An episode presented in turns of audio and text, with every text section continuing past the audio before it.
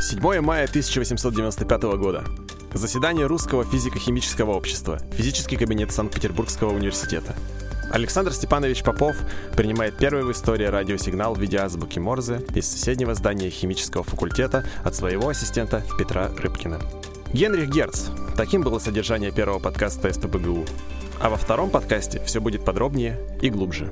В подкасте «Генрих Терагерц» снимают покровы об ученых древности. Аристотель рассуждает, а что было бы, если бы музыкальные инструменты играли сами по себе, и нам не нужны были бы рабы, чтобы на них играть. Говорят о том, как тихоходки строят общество без мужчин. Самки откладывают яйца, из этих яиц выходят тоже самки. Рассказывают о том, как любители пива потребляют ГМО. Любители пива с арахисом, ГМО в квадрате употребляете, имейте в виду. И даже травят анекдоты. Доктор, у меня такие симптомы, давайте я погуглю. Да нет, я сам погуглю. Мы стартуем 25 декабря. Генрих Терагерц.